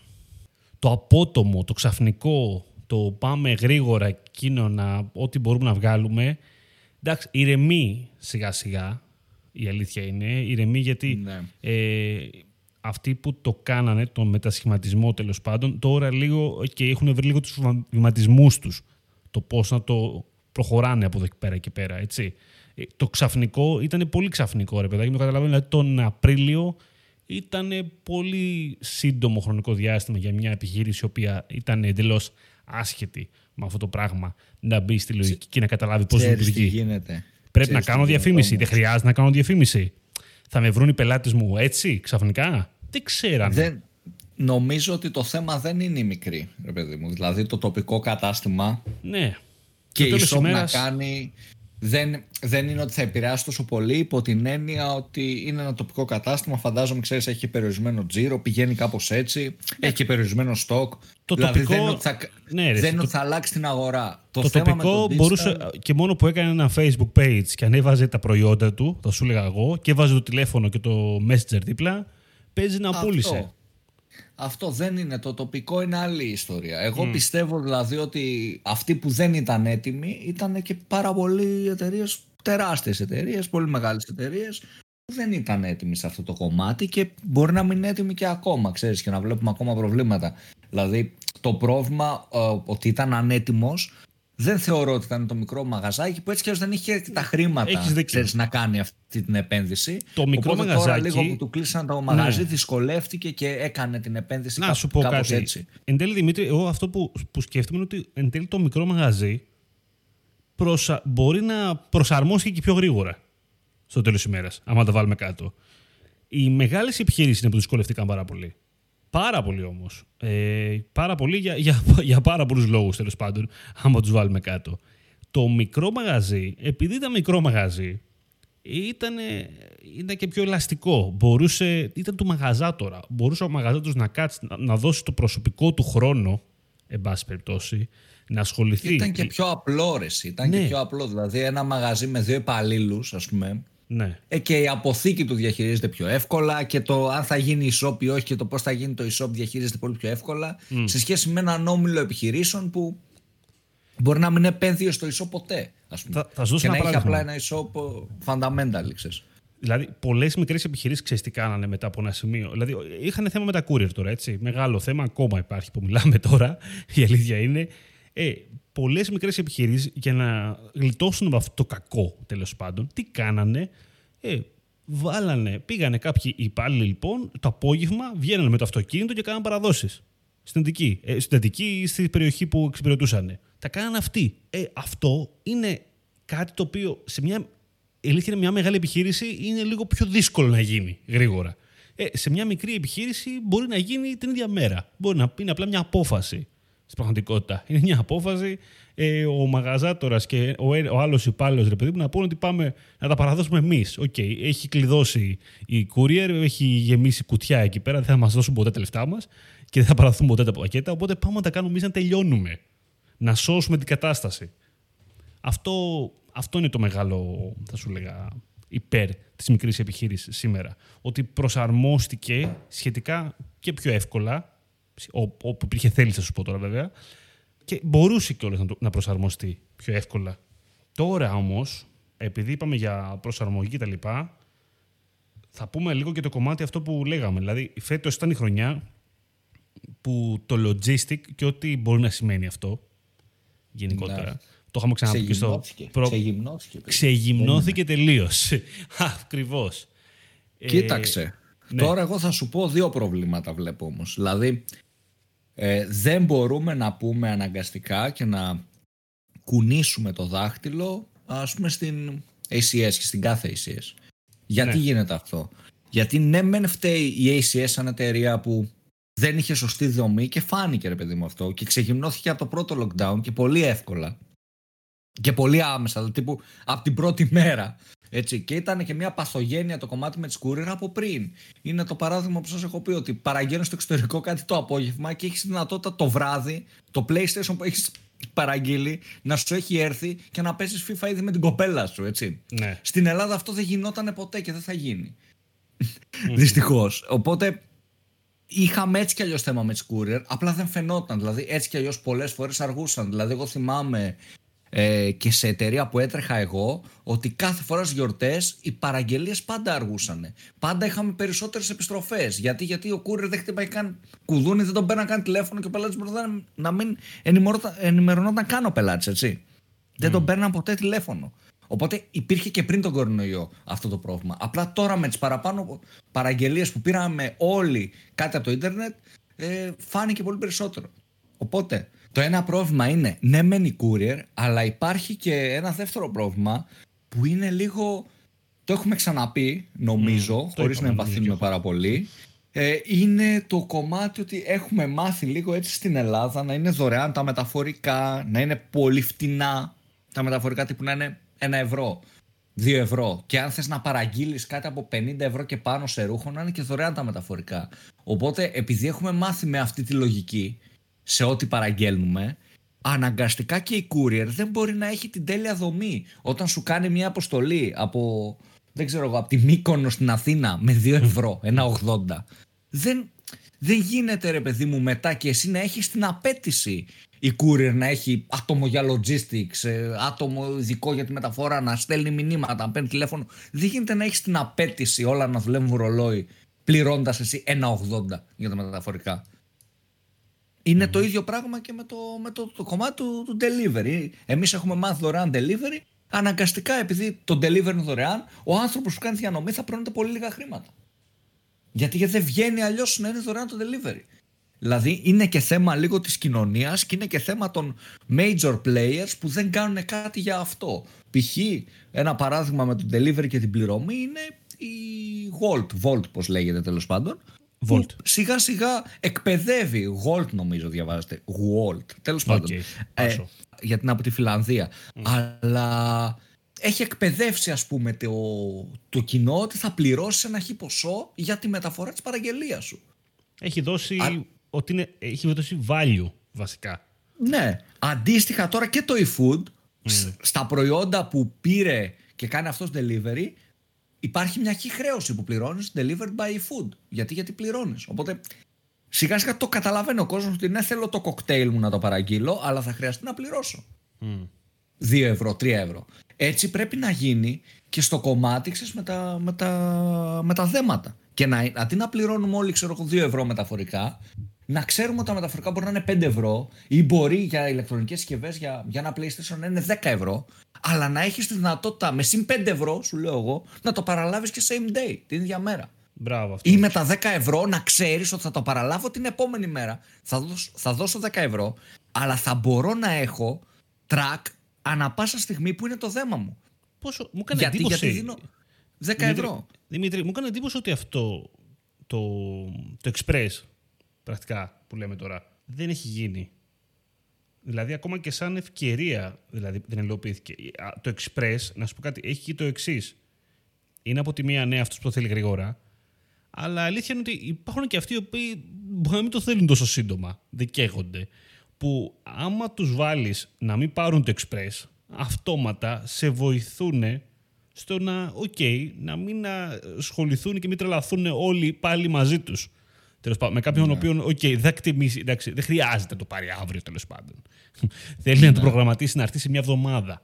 Okay, δεν χρειάζεται να αλλοιώσουμε δηλαδή όλη την ε, αλυσίδα του logistic και του operation για τον, ε, τον Δημήτρη τώρα, ξέρω εγώ, από την Νέα που θέλει να πάρει το Xbox, το, το Cyberpunk, ξέρω πάντων, το 2077, πώς λέγεται τέτοια παραδείγματα. Ακόμα δηλαδή, ναι. δηλαδή λειτουργεί και από την άλλη μεριά, εγώ πιστεύω. Ε, τώρα ναι, έχουμε μια λύση η οποία είναι αποστολή και okay, και κάτι τρέχει. Δηλαδή, ακόμα, κοίτα λίγο, ακόμα και στο κομμάτι που λες τώρα στο delivery, το delivery έχει μπει πρόσφατα και το κομμάτι του προγραμματισμού της παραγγελίας. Το οποίο ναι. υπάρχει και νομίζω και στα ταξί, δεν είμαι σίγουρος. Στην Uber υπάρχει. Ε, στο Bit δεν νομίζω να υπάρχει τώρα. Ε, ακόμα και ο προγραμματισμός Δηλαδή είναι κάτι το οποίο είναι υπέροχο από άψη logistic. Το ότι κάποιος προγραμμάτισε λοιπόν πότε το θέλει και το, το προγραμμάτισε ενώ το προγραμμάτισε όχι για τώρα. Ναι. Εφόσον δεν το προγραμμάτισε για τώρα, σου δίνει τη δυνατότητα να κάτσεις και να φτιάξεις το process να λειτουργήσει σωστά. Χωρίς πανικό. Χωρίς να τρέχει το παιδί να προλάβει την παραγγελία. Έτσι. Απλά για να γίνει ρε παιδί μου η δυνατότητα αυτό το πράγμα, δηλαδή το ότι το θέλω για αυτή την ώρα, χρειάζεται από πίσω π.χ. να πληρώνεις το delivery συν 2-3 ευρώ όπως πληρώνεις στη, στη Gold. Ναι. Χρειάζεται αυτό για να μπορεί να υπάρξει ο άνθρωπος που θα κάνει αυτά τα operations. Δηλαδή, έχουμε λίγο. Έχει δημιουργηθεί αυτή η ψευδέστηση σε πάρα πολλούς ανθρώπους ότι ναι, εγώ θέλω να βλέπω ανα πάσα στιγμή που είναι το δέμα μου. Αλλά θέλω και δωρεάν μεταφορικά. Αυτό δεν βγαίνει. Γιατί τα άτομα που θα χρειαστούν να δουλέψουν στο, στα operations όλο αυτού της διαδικασίας για να βλέπει εσύ real time ανά πάσα στιγμή που είναι το δέμα σου, πρέπει να πληρωθούν. Οπότε εν τέλει θα μπαίνει μέσα η εταιρεία για να το κάνει. Οπότε είναι σημαντικό λίγο οι, οι μεγάλοι παίκτες, ρε παιδί μου, στο, στο εμπόριο, στο ηλεκτρονικό εμπόριο, που είναι και μεγάλοι παίκτες στο physical συνήθως, Ναι. να, το, να δώσουν, ρε παιδί μου, οι πρώτοι ε, αυτό το κομμάτι. Το κομμάτι λίγο, λίγο πιο ακριβά μεταφορικά, αλλά μια πιο premium υπηρεσία.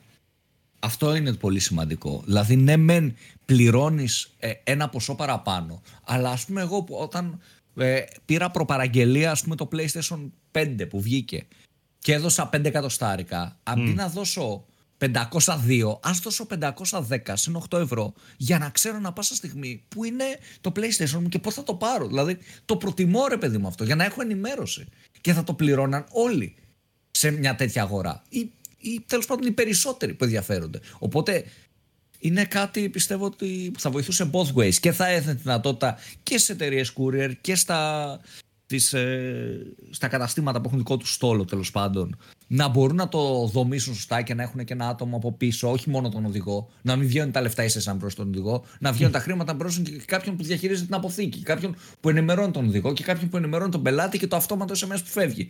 Να βγουν όλα αυτά, ρε παιδί μου, τα κόστη και θα βοηθούσε πάρα πολύ και τον άνθρωπο που θα, αγο, που θα αγόραζε κάτι online και θα εμπιστευόταν 100% το process και θα κοιμόταν, ξέρεις, ότι θα το πάρω σίγουρα αύριο, θα κοιμόταν ήσυχος. Γιατί αυτό δεν συμβαίνει αυτή τη στιγμή. Οπότε κάνει εν τέλει και, και κακό στο online εμπόριο. Δίνει, δείχνει κακό όνομα. Αυτοί που ξεχωρίζουν αυτή τη στιγμή, ρε παιδί μου, είναι, είναι αυτοί οι οποίοι δημιουργούν value, παίρνουν value αυτή τη στιγμή από αυτό το πράγμα. Δηλαδή από την κατάσταση. Από, τη, από το γεγονός ότι δουλεύουν σωστά. Το οποίο είναι τραγικό που το λέμε, αλλά αυτοί οι οποίοι δουλεύουν, καταφέρουν και δουλεύουν σωστά, σαν επιχείρηση αυτή τη στιγμή, δημιουργούν τις καλύτερες προϋποθέσεις για το μέλλον. Ε, γιατί όλοι θα τους θυμούνται, να το πω και έτσι. Στην ανάγκη, στην ανάγκη και στο πανικό, α, αυτούς θα σου μείνουν και μετά ρε παιδάκι μου. Θα θυμάσαι το γεγονός ότι μέσα σε όλο αυτό το χαμό που εσύ άκουγες ότι όλοι παραγγέλνανε και τους ερχόντουσαν οι παραγγελίες 5 και 7 και 10 μέρες, εγώ παρήγγειλα από το χ μαγαζί και μου ήρθανε, μου ήρθε σε μια μισή μέρα με tracking, με ενημέρωση και ήξερα πάντα τι συνέβαινε. Και έκανα και αξιολόγηση μετά. Δηλαδή και με ρωτήσανε αν ήμουν και χαρούμενος. Ναι, ναι. Σου ισχύει έχει αυτό. μείνει, τελείωσε. Είναι, είναι φοβερό. Τι να λέμε τώρα δηλαδή για, για PPC και, και καμπάνιες Ναι. δηλαδή. Ε, αυτό ακριβώς. Δεν είναι θέμα διαφήμισης. Είναι, Δηλαδή, είναι αυτό που λέγε κάποια στιγμή, δεν θα πω τώρα γιατί, ε, που λέγε εσύ ρε παιδάκι μου, εντάξει, ωραίες καμπάνια social και αυτά, αλλά το προϊόν είναι μάπα. ναι, ναι. Θυμάσαι, γιατί- θυμάσαι γιατί που το λέγαμε. Ναι, Ωραία- ναι, ναι, πολύ ναι. ωραίες καμπάνια social, δηλαδή, αλλά το προϊόν όλοι ξέρουν Θα- ότι είναι. ότι είναι δε- μούφα, δε- ναι, δεν θα είναι πουλήσεις. μούφα. Δεν- δεν είναι Δυστυχώς- λειτουργικό, ναι. ναι, και δυστυχώς το ξέρει ο κόσμος. Είναι αυτό το. Έχει γίνει γνωστό. το προ- το- οπότε, ό,τι και να κάνει ο Κακομήρη τώρα, ο Σοσιαλάς και Αυτό ο ακριβώς. PPC και τα πάντα και η Το performance. οποιοδήποτε και η τηλεόραση, η διαφήμιση και το οποιοδήποτε. Δηλαδή, Άσε όταν τα το λεφτά. Άσε τα λεφτά. Άμα τα χάλαγες αυτά τα λεφτά, δηλαδή τα μισά, να πας να φτιάξεις το προϊόν σου και απλά διαφήμιζες μετά ότι το προϊόν μου τελικά είναι εντάξει. Θα ήσουν άρχοντας ξαφνικά. Ναι, ναι, ναι. δηλαδή, όντως και έχει να κάνει, ρε παιδί μου. Δηλαδή, εγώ, ας πούμε, παρήγγειλα από, από κατάστημα τώρα στη- στην Black Friday, που γινόταν και χαμός, έτσι. Μου ήρθε ένα email ότι τύπου εγώ παρήγγειλα Κυριακή, ας πούμε, την τελευταία μέρα του Black Friday. Μία μέρα πριν το τέλος, βασικά, γιατί ήταν μέχρι Δευτέρα. Παρήγγειλα Κυριακή. Μου έρχεται ένα τύπου email ότι αναμένεται να παραλάβεις και ήταν τύπου θα παραλάβεις Τρίτη ή Τετάρτη. Και παρέλαβα εγώ εν τέλει Τρίτη. Και όχι μόνο παρέλαβα. Ο οδηγός, γιατί ήταν δύο άτομα στο φορτηγό. Ο ένας ήταν ένας άνθρωπος που κατέβηκε. Κατέβηκε και το ανέβασε και μέχρι πάνω, ξέρω εγώ. Χωρίς Ναι. καν να είναι κάτι τόσο βαρύ που δεν μπορούσα μόνος μου. Απλά ήταν μέσα στην υπηρεσία. Ναι. Θέλω να σου πω ότι αυτό εμένα με έχει κερδίσει. Όταν θα με ρωτήσεις εσύ, θα σου πω, ξέρεις κάτι, πάρα από το πλαίσιο, γιατί εμένα μου το φέρνει αμέσως. Δεν θα σου πω πάρα από το κοτσόβολο που ακόμα περιμένω τη σκούπα εδώ και δύο μήνες. Πάει κάπως έτσι. Είναι κάποια πράγματα, ρε παιδί μου, είναι λογικό. Οπότε όσο media spend να, να κάνει το, η δεύτερη περίπτωση, εγώ δεν θα αγοράσω ποτέ. Γιατί δεν έχει το σωστά operations. Δυστυχώς. Ο, ο Κοσόβολο ήταν τυχαίο παράδειγμα, έτσι. Ναι. Αλλά δεν θα αγοράσω ποτέ, ρε παιδί μου. Το πλαίσιο δεν ήταν τυχαίο, όμως όντως μου το έφερε σε δύο μέρες. Οπότε εγώ θα πάρω το πλαίσιο. Και ας να δώσω 10 ευρώ παραπάνω. Όχι γιατί έχω πολλά λεφτά, αλλά γιατί προτιμώ να αγοράσω κάτι, ειδικά όταν μιλάμε για κάτι που κάνει 500 ευρώ, να δώσω 510 και να ξέρω ότι θα το πάρω στην ώρα. Είναι πολύ σημαντικό αυτό το πράγμα, να νιώθεις ασφάλεια. Και είναι, είναι φοβερό, επειδή πες πλαίσιο, ότι το πλαίσιο πολύ σωστά το χρησιμοποίησε ε, σαν ε, για διαφημιστικούς λόγους αυτό πλέον. Ναι, unique selling proposition. Ήταν, είναι ήταν το ανταγωνιστικό, ναι. Εντόπισε την παραγγελία σου. Δηλαδή μπαίνεις σε ένα χάος που όλα τα, όλοι, μπαίνεις παντού και σου λέει ότι υπάρχουν καθυστερήσεις, υπάρχουν εκείνο, ε, courier, αυτό. Μπαίνεις και σου λέει ότι οκ, θα εντοπίσει και την παραγγελία σου και θα είναι και στην ώρα σου. Δηλαδή αυτό δεν χρειάζεται, καταλάβεις, δεν χρειάζεται καν να... Είναι καμπάνια ρε παιδάκι μόνο του αυτή τη στιγμή. δεν χρειάζεται. Δεν χρειάζεται καν να βγάλει προσφορές, θα σου πω τώρα εγώ. Καλά, εντάξει, okay, σαρωτικός, αλλά σου λέω έτσι. Είναι φοβερό. Να φύγουμε και από αυτό. Δημήτρη, νομίζω ότι μπορούμε να, να φύγουμε από το χοντρό κομμάτι της ανασκόπησης και να πάμε σε μια ανασκόπηση λίγο γύρω από το τζαμ. Δικιά μας. Ναι, Μικρή... τώρα που κλείσαμε. Τώρα, ναι, να κλείσουμε. Βέβαια, πιο... κλείνοντας, κλείνοντας, θέλω εγώ να πω έτσι πολύ μπράβο στο κομμάτι του πλαισίου. Έτσι, που ναι. κατάφερε να βγάλει μια Black Friday χωρίς φυσικά καταστήματα με απίστευτη εξυπηρεσία. Δηλαδή, έχω μιλήσει με πάρα πολλούς που έχουν παραγγείλει από διάφορα καταστήματα. Για το πλαίσιο έχω ακούσει παντού τα ίδια. Και για ένα άλλο κατάστημα έχω ακούσει παντού τα χειρότερα, αλλά ας το αφήσουμε αυτό. Ναι. αλλά μπράβο, όντως τώρα. μπράβο στο πλαίσιο σοβαρά που έκανε απίστευτη δουλειά και οργάνωσε κάτι τέτοιο και στο δεύτερο κύμα ξέρεις, lockdown ήταν έτοιμοι για... και κάνανε πραγματικά απίστευτη δουλειά. Και είναι ακόμα πιο απίστευτο αν σκεφτείς ότι είναι το πλαίσιο αυτό που το έκανε. Δεν είναι το μαγαζάκι της γειτονιάς που είχε δύο υπαλλήλους, είναι το πλαίσιο των χιλιάδων υπαλλήλων πολλών χιλιάδων παραγγελιών. Κατάλαβες και κατάφερε και το οργάνωσε. Οπότε είναι, είναι απίστευτο ότι αυτό δούλεψε και μπράβο τους. Ωραία. Να πάμε λίγο στα δικά μας λοιπόν. Τα δικά μας είχαμε μια πολύ. Αρχικά να κάνουμε και το δικό μας ε, μικρό throwback αυτή τη στιγμή στο, στο podcast. Γενικότερα ήταν μια υπέροχη χρονιά για το Digital Jam. Αυτό το έχουμε ξαναπεί νομίζω, το έχουμε, ξανα, έχουμε ξαναπεί. Και σας ευχαριστούμε πάρα πολύ γι' αυτό. Γενικότερα ξέρουμε ότι οι ακροατές αυξηθήκαν πάρα πολύ. Όχι μόνο επειδή τα podcast ανεβήκανε και επειδή εντάξει, okay, το περιεχόμενο μάλλον που δημιουργούσαμε ήταν καλό, θέλουμε να πιστεύουμε, γιατί το ακούγατε. Έτσι. Τώρα, να πούμε, να πούμε στα, σαν fun fact, λίγο θα ήθελα να πω, της ε, φετινής χρονιάς Δημήτρη, πριν πούμε λίγο τα επεισόδια τα οποία είχαν πιο, μεγαλύτερο ενδιαφέρον, με βάση τουλάχιστον το Spotify, ξέρουμε ότι το κοινό μας είναι 46% 28-34 και σε 30% 23 με 27. Το οποίο μου, φάνηκε, μου φάνηκε πάρα πολύ περίεργο ότι το Spotify έχει μια τέτοια κατηγορία ηλικιακή, έτσι, το 23-27. Σε φάση γιατί, ξέρεις. Όλοι κάνουν 18-24, 25, ξέρεις, κάτι τέτοιο. Και μου έκανε εντύπωση. Anyway, κλειστά και κακίνα το Spotify, αυτό παρατήρησα. Και λοιπόν, να πούμε λοιπόν ότι οι καλλιτέχνες που ακούει το κοινό μας, Δημήτρη, είναι πολύ σημαντικό να το αναφέρουμε αυτό. Ισχύει αυτό, ισχύει. Γιατί είμαστε και λίγο, και λίγο χριστουγεννιάτικο επεισόδιο. Είναι, άκου τώρα, ακούστε λοιπόν εσείς που ακούτε, τι ακούτε. Ακούτε Mad Clip, Snik, λες, OK, κάτι γίνεται εδώ πέρα, υπάρχει μια συνοχή. Και μετά Ariana Grande, όπα, λες, τι γίνεται εδώ πέρα. Σοκράτης Μάλαμα και ε, αυτό το οποίο δεν τον ξέρουμε, ε, ούτε εγώ το Δημήτρης. Michael Bublé. Michael Bublé. Ωραία, Michael Bublé. Ε, αυτοί είναι οι καλλιτέχνες που ακούνε, αυτοί που ακούνε το Digital Jam.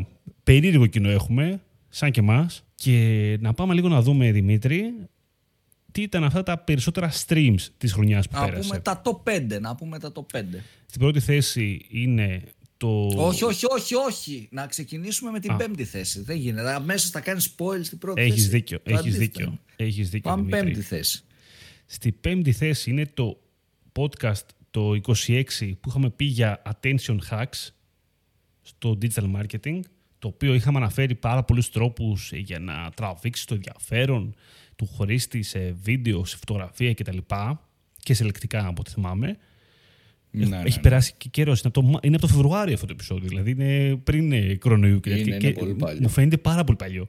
Λοιπόν, στην ε, τέταρτη θέση είναι το πρώτο επεισόδιο του Τζάμο και αυτό είναι λογικό γιατί είναι το πρώτο είναι επεισόδιο. Ο πιλότος. Είναι, ο πιλότος. είναι ο πιλότος.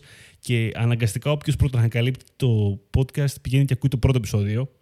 και κάνει stream, να δει τι φάση αυτή, ξέρεις, και μετά πηγαίνει στα υπόλοιπα. Στη θέση νούμερο 3 είναι το Google Analytics 4, το οποίο είναι το, είναι το πιο το, hype. Το αγαπημένο μου επεισόδιο. Το αγαπημένο νομίζω. επεισόδιο του Δημήτρη. Πρόσφατο. Κοίτα τώρα πέρα της πλάκας, πιστεύω ότι σε αυτό το επεισόδιο, ρε παιδί μου, δώσαμε όντως πάρα πολύ value. Mm. Ε, και δεδομένου, ρε παιδί μου, της ημερομηνίας, ξέρεις, άμα δεις ότι βγήκε 15 Νοεμβρίου, ναι. είχε κάνει max ένα μήνα launch στο Analytics 4 και πολύ λέω. Πολύ λες. Ε, και πάρα πολύ λέω, ισχύει. Ε, ε, και είχαμε πληροφορία, ξέρεις πάρα πολύ πληροφορία και συμπυκνωμένη. Δηλαδή ήταν τύπου σε 40-50 λεπτά μάθαινες πάρα πολλά πράγματα και για αυτά που μπορείς να κάνεις και για τα μελλοντικά σχέδια. Οπότε πιστεύω ότι ήταν καλό επεισόδιο. Ναι, ωραία. Google Analytics 4 λοιπόν, σε τρίτη θέση. Δεύτερη θέση ήταν, άκου τώρα, αυτό που εμένα μου έχει κάνει εντύπωση, αυτό το επεισόδιο, το ότι βρίσκεται εδώ, το digital marketing πλάνο με budget 500 ευρώ, ε, sorry, με budget 400 ευρώ. Ναι. Ούτε καν 500. Το χειρότερο, το χειρότερο μου επεισόδιο. λοιπόν, ε, δεν το περίμενα ότι αυτό το podcast θα πάει καλά. Δεν, ε, εντάξει, okay, έχει, πολύ, έχει πιασάρικο όνομα, η αλήθεια είναι, το ξέρω. Κοίτα, αυτό δείχνει θα... όμως και την ανάγκη ρε παιδί μου κάποιου, δείχνει ότι υπάρχει ανάγκη πάρα πολλών ανθρώπων εκεί έξω και είναι κάτι που ναι λαμβάνω κι εγώ ερωτήσεις, ας πούμε. Ξέρεις, στο LinkedIn θα μου στείλουν στο Facebook, το βλέπω και σε groups ας πούμε, που, που έχω συμμετοχή. Ότι τι μπορώ, θέλω να ξεκινήσω με 400-500 ευρώ, γιατί μέχρι τόσα μπορώ. Ξέρεις, Δεν μπορώ παραπάνω. Τι μπορώ να κάνω με αυτά τα λεφτά; Οπότε είναι μια απορία, είναι μια ερώτηση που υπάρχει γενικότερα πάρα πολύ και θα σου πω και λόγω COVID πολύ περισσότερο, γιατί είναι αυτό που λέγαμε και τα τοπικά μαγαζιά σου λέει κάτσε να βγω digital, έχω 400-500 ευρώ να βάλω, τι κάνω με αυτά. Ναι. Οπότε πήγαμε σε αυτή τη, τη λογική, σε αυτό, δηλαδή το κάναμε μετά από COVID, πιάσαμε αυτό το κοινό και πιστεύω ότι έχει νόημα έτσι από τη νέα χρονιά να κάνουμε έτσι μια μίνι μικρότερα επεισόδια τύπου να βοηθήσουμε λίγο στρατηγικά ένα νέο επιχειρηματία το τι μπορεί να κάνει για να καταφέρει ένα site, ας πούμε, ίσως μπορούμε να κάνουμε μια φορά το μήνα ένα τέτοιο επεισόδιο, να το ονομάσουμε τύπου καινούριο brand, ένα καινούριο site, από το μηδέν, ποια είναι τα πρώτα του βήματα; Βήμα 1. Βρίσκει εταιρεία να φτιάξει το e-shop, λέω εγώ. Βήμα 2. Αυτό. Λε, λευκός κάνουμε... Ναι, κάτι Έτσι. τέτοιο, κάτι τέτοιο. Από το μηδέν, ας πούμε, πώς, πώς το Προ... δημιουργείς; Προτείνετε τίτλο για, αυτό το, για αυτή τη σειρά podcast από κάτω αν έχετε κάποια ιδέα. Έτσι, ωραία. Πάνω απ' όλα αυτό το επεισόδιο, Δημήτρη, το πλάνο με τα 400 ευρώ έδειξε ότι είμαστε ταπεινοί. Ισχύει. Κοίταξε είμαστε, και να σου είμαστε πω κάτι... λαϊκ, και είμαστε και λαϊκά παιδιά. Και ρε παιδί μου και όλοι που ασχολούνται έτσι και πιο παλιά από το digital έτσι, έχουν ξεκινήσει από τα μαγαζάκια, θεωρώ. Ε, ναι. Κάπως έτσι. Ε, εντάξει, όλοι μας. Αυτό λέγαμε και στο, νομίζω, στο επεισόδιο. Ναι, Κάποια ναι, στιγμή όλοι μας ξεκινήσαμε από κάτι τέτοιο. Λοιπόν, και στο, στο νούμερο ένα λοιπόν σε streams έχουμε το guest experience που είχαμε κάνει τον Ιούνιο με τον Κωνσταντίνο Σκιάνη από τη Media Cube, το οποίο ήταν από τα αγαπημένα μου guest experience, γιατί συζητήσαμε και για θέματα branding και για θέματα performance και για το COVID που ήταν, μιλάμε, μιλάμε για τον Ιούνιο τώρα, έτσι, φαίνεται τόσο παλιό. Αλλά αισθάνομαι ότι είπαμε πολλά πράγματα τα οποία ε, κρατήσαμε και μετέπειτα στο μυαλό μας και τα ξανασυζητήσαμε. Κάπως το, δηλαδή νομίζω ότι ο, ο Σκιάνης τότε μας επηρέασε σε μερικά πράγματα από αυτά που είπε. Και ε, ξέρεις τι, πολλά από αυτά με θετικό που είπε... Τρόπο, με θετικό τρόπο εννοώ πάντα, έτσι. Ναι, ναι, και πολλά από αυτά που είπε, ρε παιδί μου, βγήκαν, ξέρεις, βγήκαν κατά προφήτης. Αλλά ότι τύπου τα είδαμε στην πράξη. ότι γίνανε πολλά από αυτά τα πράγματα που συζητήσαμε γενικότερα σε αυτό το επεισόδιο, ότι τα είδαμε, ρε παιδί μου, να συμβαίνουν όντως και, και στην πραξη mm-hmm. Που, και ήταν όντως και, και εμένα από τα, από τα, τα αγαπημένα μου επεισόδια. Πρώτο βέβαια παραμένει το Analytics 4. Ναι, ε, εντάξει, καταλαβαίνω. Όχι, θα σου πω, μένει πρώτο το Analytics 4, γιατί αυτό που μου αρέσει στα Digital Jam είναι ότι την χι γνώση που δίνουμε, ας πούμε, τη δίνουμε εμείς από δική μας εμπειρία, κατάλαβες. Στο, στο επεισόδιο με το, με το Σκιάνι ήταν, ήταν ο Σκιάνης και εμείς ήμασταν τύπου σαν δημοσιογράφοι. Τύπου ήταν, ήταν η εμπειρία του Σκιάνι που είναι τεράστια, εννοείται. Οπότε ναι. δεν ήταν το value, νιώθω δεν ήταν Εντάξει, value δεν δε δώσαμε, τόσο πολύ, δεν δώσαμε ναι, τόσο πολύ value εμείς. Δεν δώσαμε εμείς value, έδωσε ε, ο Κωνσταντίνος value, κατάλαβες. Ναι, ναι. Και ήμασταν εμείς απλά οι interviewers. Οπότε μου άρεσε, ξέρεις και τα επεισόδια που δίνουμε εμείς value. Mm. Όμορφα. Νομίζω ότι κάπως έτσι μπορούμε να, να κλείσουμε. Κλείνει μια χρονιά, μια υπέροχη χρονιά με podcast. Άλλε άλλες σκέψεις για το podcast, Δημήτρη, που θέλουμε να, να αναφέρουμε, κάτι σχετικό, αφού ήταν εκεί η χρονιά. Ε, όχι, όχι, δεν θα τα πούμε εδώ τώρα. Στο επόμενο. Τι θα θα τα πούμε; πούμε. Α, Δεν ξέρω. Για τα Ό,τι να επόμενα. πούμε θα πούμε στο επόμενο. Ναι, για τα επόμενα στο Εντάξει, για τα επόμενο. επόμενα, για τα επόμενα στο επόμενο. Πολύ ωραία το είπες. Ε, Ναι, αυτό. Λοιπόν, στο, στο επόμενο από αυτό το podcast θα κάνουμε μια, ένα μικρό, πάλι κλασικό επεισόδιο Digital Jam, το οποίο θα μιλήσουμε για τη νέα χρονιά. Θα προσπαθήσουμε να κάνουμε προβλέψεις και trends και τέτοια πράγματα που μας αρέσουν πάρα πολύ, που δεν έχουν σχέση με το performance performance, αλλά πιο πολύ με την μελλοντολογία. Και θα θέλαμε πάρα πολύ το feedback γι' αυτό. Θα σας δώσουμε χρόνο, ούτως ή άλλως. Οπότε θέλουμε να μας γράψετε. Εσείς τι πιστεύετε ο καθένας προσωπικά, με τη δικιά του εμπειρία, με αυτά που βλέπει στο digital, τι πιστεύετε ότι θα είναι το πιο ξεχωριστό πράγμα το οποίο θα δούμε τόσο πολύ να μεγαλώνει το 2021, να μας απασχολεί πάρα πολύ; Τι, το trend, το, η πρόβλεψη, όπως θέλετε πείτε το γενικότερα. Τώρα, να κλείσουμε. Νομίζω κάναμε και ωραίο μεγάλο επεισόδιο, θα το απολαύσετε λοιπόν το σημερινό. Ε, να κλείσουμε να πούμε ότι μας ακούτε σε όλες τις γνωστές πλατφόρμες Spotify, Apple Podcast, Pocket Cast και τα λοιπά και στο digitaljump.gr όπου και μας διαβάζετε. Μας ακολουθείτε σε Facebook, LinkedIn και Instagram για ό,τι νεότερο. Να ευχηθούμε βασικά χρόνια πολλά και να ευχηθούμε μάλλον και καλή χρονιά Καλή χρονιά, η καλή χρονιά σε έτσι, όλους. προκαταβολικά σε όλους σας και να, να περάσετε όμορφα, χαλαρά και να περάσετε γενικότερα όσο μπορείτε πιο, πιο ήρεμα θα πω βασικά. Πιο ήρεμα και, και ευχάριστα. Δεν μπορώ να Να βρω άλλο πιο. χτυπήσουμε έτσι Νομίζω κλείνοντας. το ήρεμα, ήρεμα και ευχάριστα είναι το, το καλύτερο μπορώ να πω αυτή τη στιγμή. Έτσι όπως είμαστε και με υγεία πάνω απ' όλα βασικά. Συμφωνώ. Το πιο Πολύ, σημαντικό, το οποίο το ξεχνάμε να το λέμε. Και έτσι να, να χτυπήσουμε φιλικά στην πλάτη όλους αυτούς που λέγανε το 2020 θα είναι η χρονιά μου. Ναι, γιατί δεν... ναι, ναι. Και αυτά νομίζω. Να κλείσουμε, Δημήτρη. Ωραία. Ήμουνα ο Δημήτρης Ζαχαράκης. Ήταν ο Δημήτρης Καλετζής. Καλή συνέχεια. Καλή συνέχεια σε όλους.